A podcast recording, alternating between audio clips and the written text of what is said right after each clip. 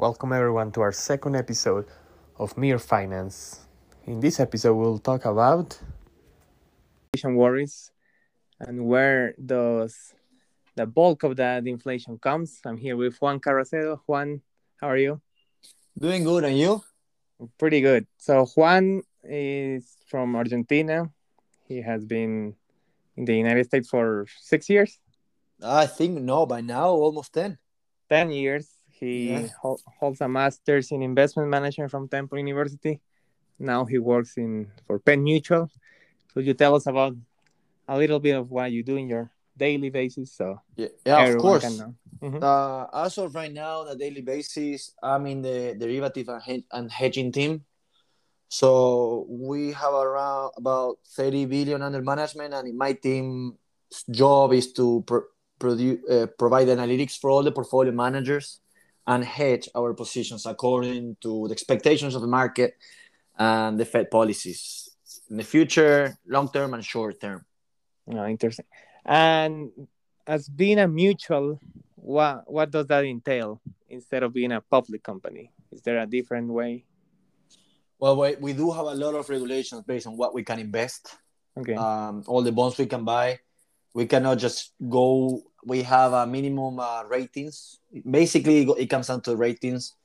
And yeah, that's pretty much it. Okay. So like in insurance. Interesting. Yeah. So what we're talking about today is especially in the meat, chicken, and pork sectors. We know in the United States, it's one of the biggest consumers of livestock, actually 100 kilos per person a year on average, while India is around 5. So Australia and the United States are at the top 2. We are also seeing enormous pressure in the CPI. So the CPI is the Consumer Price Index, and it's a measure of the average change over time in prices paid by consumers on a basket of consumer goods and services. How does that differ from the PCI? Well, PCI is an index in the indice as well, but these measure the change in prices as the products leave or the producer, or the products are sold from the producer. Okay, interesting. So both are looking at, one is looking at how the consumer spends, and the other is looking at how the producer sells, correct? Exactly. So what we're seeing around is like 5.4% year to year, which is enormous. As the last 10 years, we have been around 2 to 3%. And basically what the White House said is that the meat processor companies, such as Tyson Foods, which is going to be our focus today, are one of the main responsible parties. Hmm. So the issue here is that they control around 60 to 70% of the market share. So by microeconomics definition, an oligopoly is when 5 companies, so the top 5 companies, control more than 60% of the market share. So in other cases, let's say you have 10 candies, and the top 5 companies are selling more than 6 of those candies. So that's the situation currently. And if you could provide more overview of Tyson Foods. Of course. Tyson Foods, compared to the competitors, as of right now, they do have a lead over them, even though the last previous days, the market cap has been decreasing a little bit. But if you look at the financials of Tyson Foods, they compared to the range of peers, the peers, for example, if I want to say the earnings per shares, let's put it in the simple way, the peers right now are trading at around 14%, whereas Tyson Foods right now is at 65.5%. Wow. So, yes, it is pretty... Above the competitors, they're doing pretty well, as you've mentioned. Although they have had some issues in the last days, they're being sued by Washington State for the allegedly raising prices over a chicken conspiracy, saying they've been inflating prices over the last years. I don't know. I would say the last 10 years, I want to say. But at the same time, even though because of this suspicion or this lawsuit, the company has been under fire, it's been crazy to see how even though the stock price went down, the 20-day average of the shares increased 14% in the last 20 days. Wow. And the option trip on the call option volume tripled as well in the same period of time. Meaning just that this is this present could be just something that will go away probably in 2-3 weeks, or that's what the market is pricing at right now, this company. So investors look very confident. It seems that the issue here, if you look at the balance sheets, not only of Tyson Foods and more companies, is that the input costs are way lower than the actual prices, correct? Correct, yes. If we see here in what the White House said, by 2016, the cattle value, so the amount of money that Tyson Foods and other companies pay the ranchers or the people that own the cattle, was around 260 cents per pound, and they were selling by 320.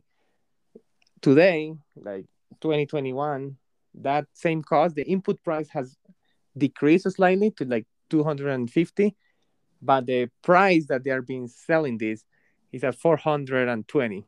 So you can see this is not an issue like other industries where the input prices are the ones that are driven costs. This is just pure profit, pure margins. So that's something that we should keep. But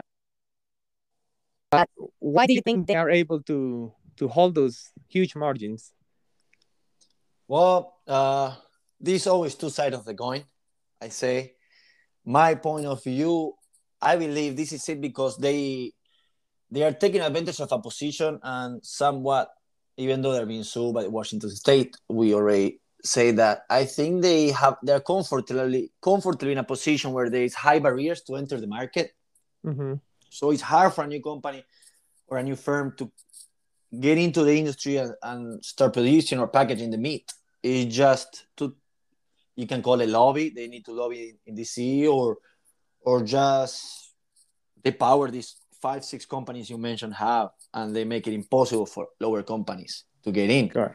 Mm-hmm. But at the same time, if you call, let's say we have this chance, this opportunity to call the CEO from Tyson. He recently said the increase in prices are due to high labor union demands, as well as the COVID pandemic. Of course, because they have less employees. So that's their side of the story.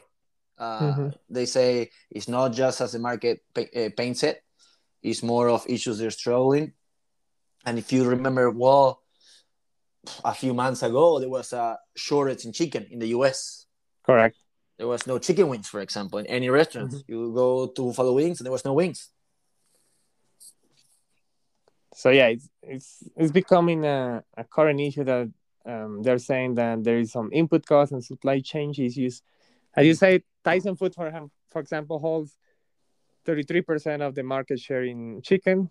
The second one is Pilgrim Pride Corporation with 24%, and the third is Sanderson's Farm with 8%. So they pretty much hold 60, around 62%. In beef, Tyson Foods holds 48.5% and 61% of the whole revenue. Then in pork, they hold 17% of total revenue and 10% of market share. And surprisingly, in pork, we haven't seen numbers skyrocket as in the other companies. So it's very interesting. Would you say then that the ranchers and the producers are not affected? Because if they are selling their cattle or the livestock the same price, while the meat processor is just charging more to the consumers, do you think there should be a different way how they negotiate this price? for sure. I do not think they're being affected as they're still selling, but they're missing out. So they're being affected by the opportunity because they're missing by not being able to sell higher, higher prices or negotiating better deals. But going back to what you mentioned earlier, it is hard because there's so little options for them to sell. I mean, you just said it. Let's say I want to sell chickens. Just three firms have 60% of the market. So if I don't sell to them in big chunks of chicken or amount of chickens, then there's only a 40% left spread in small companies, small firms that they would not be able to buy from me the same quantity I need to sell in order to make profit. So are they being affected by this? Do not think so, but I do believe they're missing out. Yeah, I agree. Also, we can see that the U.S. uses 41% of the land, so around like 100 million acres to feed farm animals, cattle. So in other words, you are seeing ranchers that have to put a lot of money to buy land and a lot of natural resources just to feed the animals. And at the same time, they cannot just... It's not like animals can be like an inventory, you know? Yeah. Like in logistics, you just put them, we just put it for next year, so now you have to actually sell them. So they they don't have any price power, correct? Correct. So there's something interesting here. How is in Argentina? We know Argentina is probably the biggest country in livestock production, I believe. Is the market there very concentrated as well, or the top quality goes for exports and then the rest for local consumption? How is... Well, the meat consumption in Argentina, there is, yes, one main company, I do not know the name now, which is owned by a businessman, has been in his family for a long time. Now, it is, I wouldn't say, when it comes to exporting, I wouldn't say the best it's been exported. The industry does have a lot of support from the government. My understanding is they do have a lot of subsidies, or at least they make it stay in the country, because this is one of the pillars where this presidency based on the candidacy, right? It has to stay for the people. We have to feed our own. Now, that's a speech they preach. It doesn't mean it's being practiced. But that is the goal. I would say when it comes to exporting or importing, there's no difference. We do have meat, and the price of meat is not that expensive in Argentina since they're the ones producing it. The issue in South America and Argentina the most is just the devaluation of the currency and the inflation. Not itself the price, it's just not being able to keep up with the salaries to pay for the meat. And that's a great point you make, because based on what the World Bank says, meat consumption tends to rise as we get richer. So you can see how we can share with our viewers probably in Twitter the graph we are looking, and the United States, for example, consumed, like I say, by 2017 around 120 kilograms of meat per person per year, and the average GDP per capita is around 58,000. Then we see countries like Colombia, which they only consume 60 kilos, and the per capita is 15. So, and you can see that the Germany, the Spain, the Ireland, the South Korea, the United Arab Emirates, they all surpass 50,000 in GDP per capita, and they all surpass 80 kilos per capita, 80 kilos of meat per person. So what you're saying is actually very interesting. There is a great correlation between meat consumption and GDP per capita.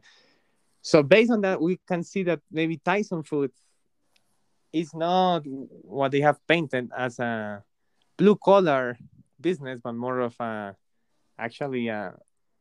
business that thrives when there are more resources coming into one country. Would you agree? Yeah, I would agree with that. Yes. The only exception in the graph we're looking at is Argentina and Brazil. Argentina consumes around 110 kilograms, but their per capita is only like 25K. And Brazil, like 100 kilograms of meat, and their per capita is 15K. So to go to another topic, you mentioned unions. Mm-hmm. When we were in the 1900s, we could see that we were an industrial, like the war was an industrial power. So workers were being exploited, and then unions came. Now we are more a war of services. So is there any justification still for unions? Well, personally, I'm against unions. I think they just make it harder to work. It works as a mafia in a way, in the way I see it. Either you're in or you're out, and if you're out, you're missing out. You are, you know, you won't have as many benefits as they tell you they fight for. But at the same time, you have no freedom to negotiate your own salary because, in theory, they're doing it for you. Correct. So I could understand benefits. Some people would explain to me. I see them, but they do not offset the negative they bring. These companies, as a businessman, if you always think as a businessman, you own your business. Given the chance of going to a state in the U.S., different states have different regulations towards labor unions. Correct. Such as South Carolina, it's the free to work, I think it's called, where there are no labor unions. If you have your company and you are faced with choosing, open your headquarters, say, in D.C., famously for having a lot of labor unions, or South Carolina, where not only there's no labor unions, it's cheaper. Where do you think the company is going to go? There. And there's been examples. Boeing is one of these companies that left, I believe was DC, to go to South Carolina. Correct. It makes everything harder. That's a regulation. Will at work and then right to work. Right to work, yes. Will at work is when less unions are. Right to work is when work is considered like a right. So then unions have more power. But you can see, for example, also we will share this in our Twitter, is as union membership increased, then actual wages decreased from 1970 to today. But at the same time, I believe the issue here is not much as unions. It's I think, way more complex. Because if these companies have the power to price their products at whatever... Well, we are in a free market, kind of. Whatever they think their demand, the supply is in equilibrium, right? If they have that price power. And I think we can also look at the government, right? Because as you were saying, with a size of 60% of market share, probably they have enough power to control the market and the government. Would you agree? I agree, definitely. I mean, with that kind of market share between three companies, they can pretty much dictate what's going to happen. Correct, I agree. So one of the issues that we are looking is the FDA. So the Federal Drug Administration, which I think is surprisingly, for those that are not in the United States, that one company controls the drug regulation and also food. Would you say that's kind of interesting there? Interesting, to say the least. Who is to regulate them outside the government? At the same time, let's say you fully trust the government, which that's already a mistake, I would say. Mm-hmm. But then, if two people or two organizations, they share all power to regulate and distribute, then who's to say who is doing things right or wrong? If it's up to them, there's no wrong.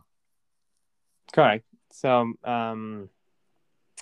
Tyson Foods actually has been having some violations with the FDA, but they've never been actually fined or anything. So you start suspecting that either the FDA is very lenient with them, or they are probably doing a really good job in quality control and Tyson Foods. But what we see is that I think that from a financial perspective, if you have the FDA always looking at you, and you're probably going to also try to make those regulations a little tougher. So actually, you are going to use that oversight that the FDA is providing you as your weapon, right? Because if the FDA regulates a lot that industry, then that's an advantage for you, because then no new competitors will come. Exactly. Do you agree with me? Exactly. And I was going back to what we mentioned earlier about the barriers to get into the industry. Exactly. So it just creates a business cycle with no entries whatsoever. You go in, you have to go through all these, like you just say, all these regulations that because the big companies have been in the industry for longer, or they can surpass them, or they have been able to pass them with ease. A company that just started, unless they have some kind of help, or they won't, because it just made, so they won't. This is made in a way that they won't succeed. All right. And I think what you said about new competitors and the help that you probably will get from the government is actually true. So in barriers to entry, to be more specific, there are different types. So I'm going to list them, and if you could say if we are looking at one here in this case or not. So capital costs. Mm-hmm. You agree? Do we have capital costs as a barrier to entry? Yes, I would not say it's the biggest one. Because you could have the capital. Let's say you just happen to have it, you could. But it definitely does not make it cheap to abide by all the regulations. So right. that makes it harder, yes. What about legal barriers? Wow, that is a, I think, bigger one compared to capital cost. It goes back to all the things you have to surpass, more in the food industry. In limited market, I think I'm going to jump on that. I think, as we see, the United States is a prosperous country, so there is no limited market. If anything, there is an underserved market because people love meat. And then the mastery of technology, would you say that's a barrier to entry? Mastery of technology. That's a tricky one. I wouldn't say so. I would say nowadays every company has access to pretty much a lot of technology, and they're easy to improve. Now you have copyrights laws that might make it complicated to imitate technology, but we've seen in the past that not mattering a lot. Yeah. And then in a meat processor, is actually you don't need much. You just probably. Yeah. Having a good line of production, and then just being able to pass that line with efficiency. I will say that another barrier to entry is the predatory pricing, as we are seeing. Yeah. And then economies of scale. Because as we can see, as you said, that is a very clear point. We will expand that. When you have so much power over the ranchers and the people that own the cattle, you can just negotiate whatever price you want with them, correct? Correct, exactly. So I have a friend, actually, his mom sells to Walmart, and Walmart pays them 3 months after. Unless you go to one program, it's called... like fast lane payments. So they take a 10% cut and they pay you like the next week. So that's power, because when Walmart can, I can pay you 3 months later, so I can use that cash to invest.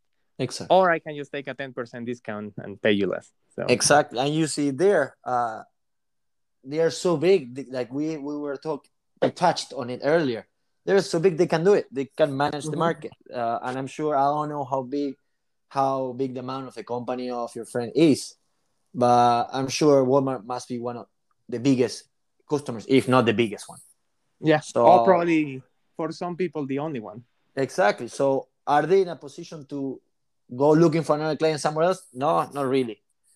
So they either accept the 10% cut to get paid now, or they they prefer to get those 3 months later. And you said it. They get paid 3 months later. Walmart, I'm sure Walmart already pays really low rates. So they use that money to offset, invest. And then that's how they have the business they have. Exactly. Correct. So,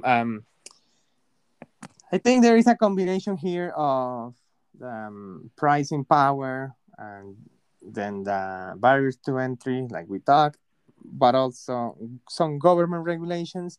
And we can see, for example, the Dodd Frank Act, which happened in 2009. Although it's a different industry, in the banking industry, it shows that commercial banking and little regional bankings basically disappeared by 60%, because the only banks that were able to to comply with all those regulations were the big banks. So that's something we could take a look. But because we're not going just to criticize and see what the problem is, we are also bringing some solutions. So I will say, if you could provide any solutions, what would they be? One solution could be the plant-based meat. Okay. It has grown in popularity around the States and worldwide, I believe. Mm-hmm. Now, personally, as my personal opinion, I'm not a big fan. But that is me. I do know it's popular. There is a lot of vegan people around the world that has increased, and they're consuming it, and they can tell you there's no difference in taste. Mm-hmm. So that is one option I can think of. Okay. Do you think, well, based on someone like you that, not here to stereotype, but Argentinians are usually very in love with their meat, their wine. And their exactly. Soccer. So you think it's those companies like Beyond Meat, for example, do they require more marketing, or it's just a certain generation, like the boomers that don't like it? What do you think is lacking for more adoption of the plant-based? Yes, I think it's a generation, like you said. Okay. I think it just comes to the concept that is of not accepting meat because it's not meat in a way, even though it tastes like meat. But I think it's just changing a generation, a cycle of people that they just eat it. And it opens the door to a different market. Mm-hmm. Because I am unaware, but that industry, that specific niche as a plant-based meat might be less regulated. Probably there's more options, more buyers, different. So I think once it becomes more adopted, also you could improve marketing. Why not? But once it becomes more adopted and more worldwide, that could be one of many solutions. That is one I can think of right now. All right. I think the issue is like they try to, like you say, it's a very good point, like a niche, mm-hmm. instead of like a more broad product. So because it's a niche, then it's a luxury good. And then you also need your margins, so you raise your prices. So I think it has to be a shift in that sense from a business perspective. Instead of looking at it as a luxury good, look at it more like a consumer good now. So more people can buy it. Of course, your margins will go lower, but if your production goes up, then you probably could offset your margins, correct? Correct. And also, as you say, a lot of people don't have much knowledge of how this meat actually, plant-based meat actually is created. There's a lot of not much trust on if it's like from chemicals or made in a laboratory. So I think it's important. But that could be a good solution. Mm-hmm. I think it's as the older generations become more the retirees and not the consumers, then we will see probably a shift in that, correct? Yeah, exactly. I think as people are getting older and the younger generations are growing as well, you can see it in investing areas, ESG.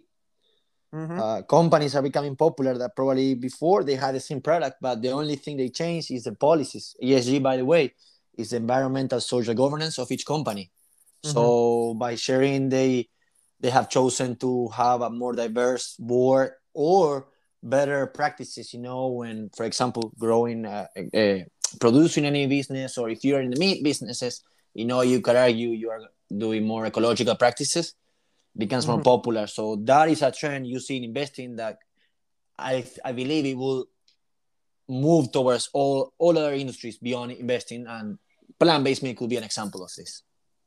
Okay, interesting. Yeah, because as you said, for example, in the case of livestock, usually any, like one animal, one cow, one pork, they usually consume between 3 to 30 gallons of water per day.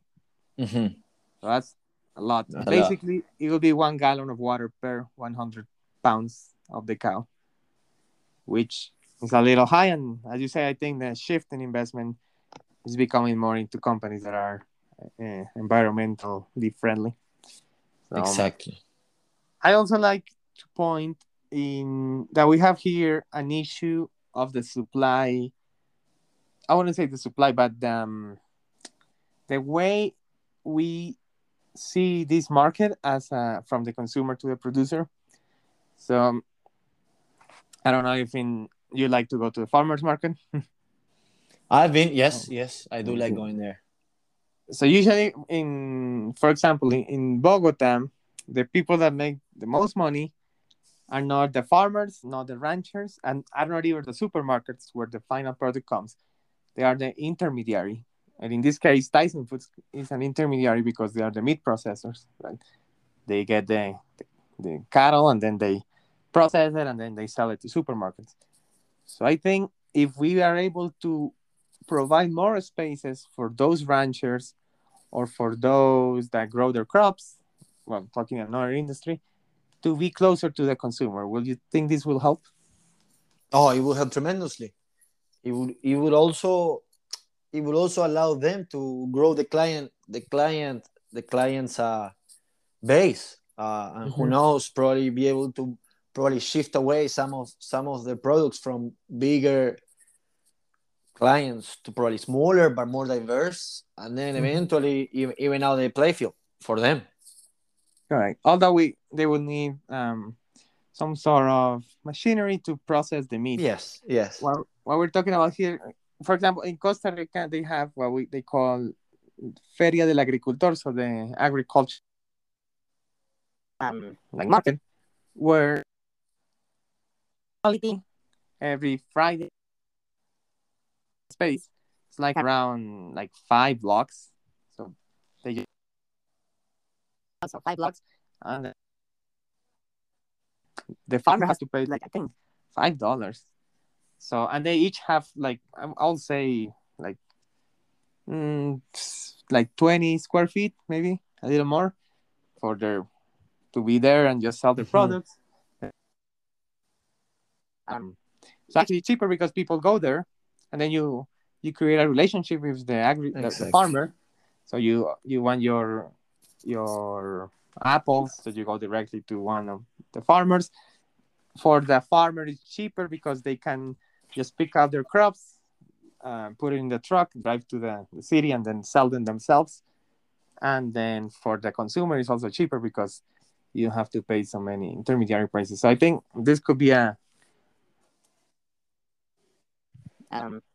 maybe helping the ranchers being able to sell somehow process their meat and sell it to the consumer. So we shorten that distance between the producer and the consumer. And looking at this, what you just mentioned, and now we are thinking aloud, what you're doing is just opening the market in a way, eliminating all the regulations and the barriers.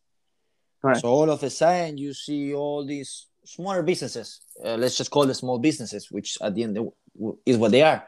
The markets, we are the market we go by, we regulate. We buy something, we don't like it, it makes us sick. We don't go anymore there, we go to the next one. So we are the ones regulating according to our experiences, or you tell me, I don't go there, I bought that one, I didn't like it. So we just eliminated hundreds and hundreds of people in between, which makes it cheaper and more efficient, because if I know you, you show me something, I'm going to go back to you and tell you, Jefferson, this was bad. So you have the feedback. You need to improve it or not, or just say, you know what, I don't care. And I think that's what we see the issue. It is made so hard to break into the food industry because of regulation, and they are so content with how the things are working that it's just impossible for smaller businesses to break in. No, I agree 100%. For example, in Costa Rica, sometimes when I go and visit, I buy my meat from that agricultural market. And then when I want a bigger asado or barbecue, I just talk to the guy and he gives me a better price. And exactly. I can choose my own cuts.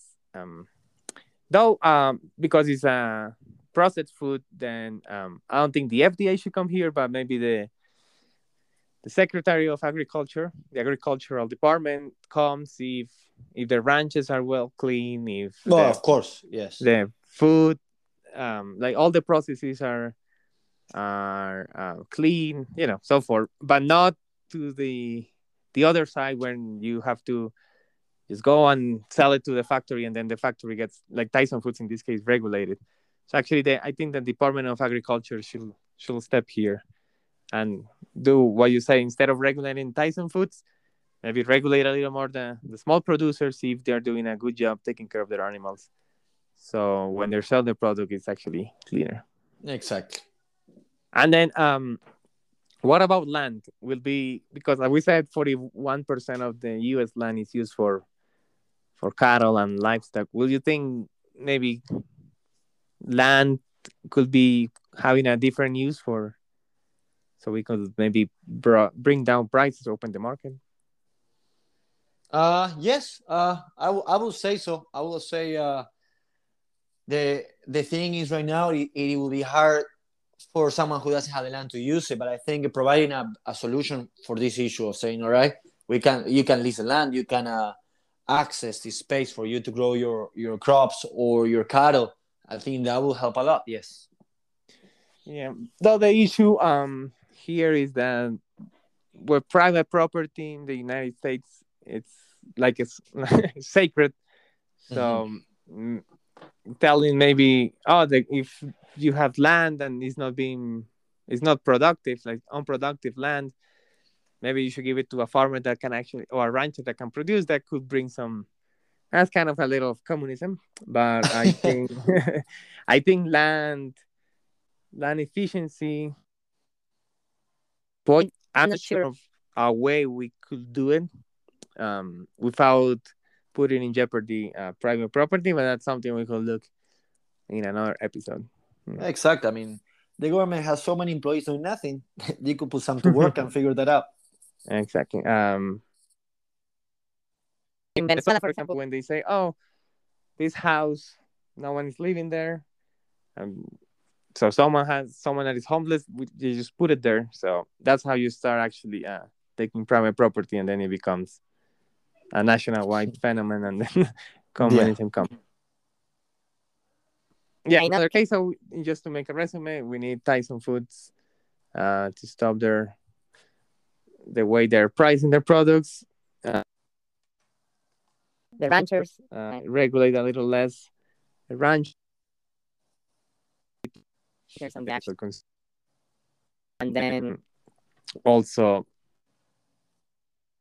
oligopoly races and try to bring them down. Plant-based or land leasing, as we were saying. Exactly, I agree.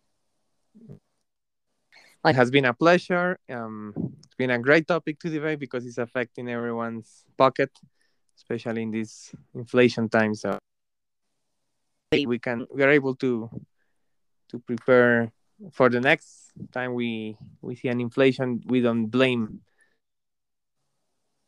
something so sacred as meat that is part of our everyday food. Exactly. I agree. I enjoy it. Thank you, Jefferson, as well. I think this was a good conversation, and I hope to hear the same people next week. Thank you, Juan. Oh, thank you. You're welcome, Jefferson. Okay, 8 ideas. Cheers. 8:30 y 48.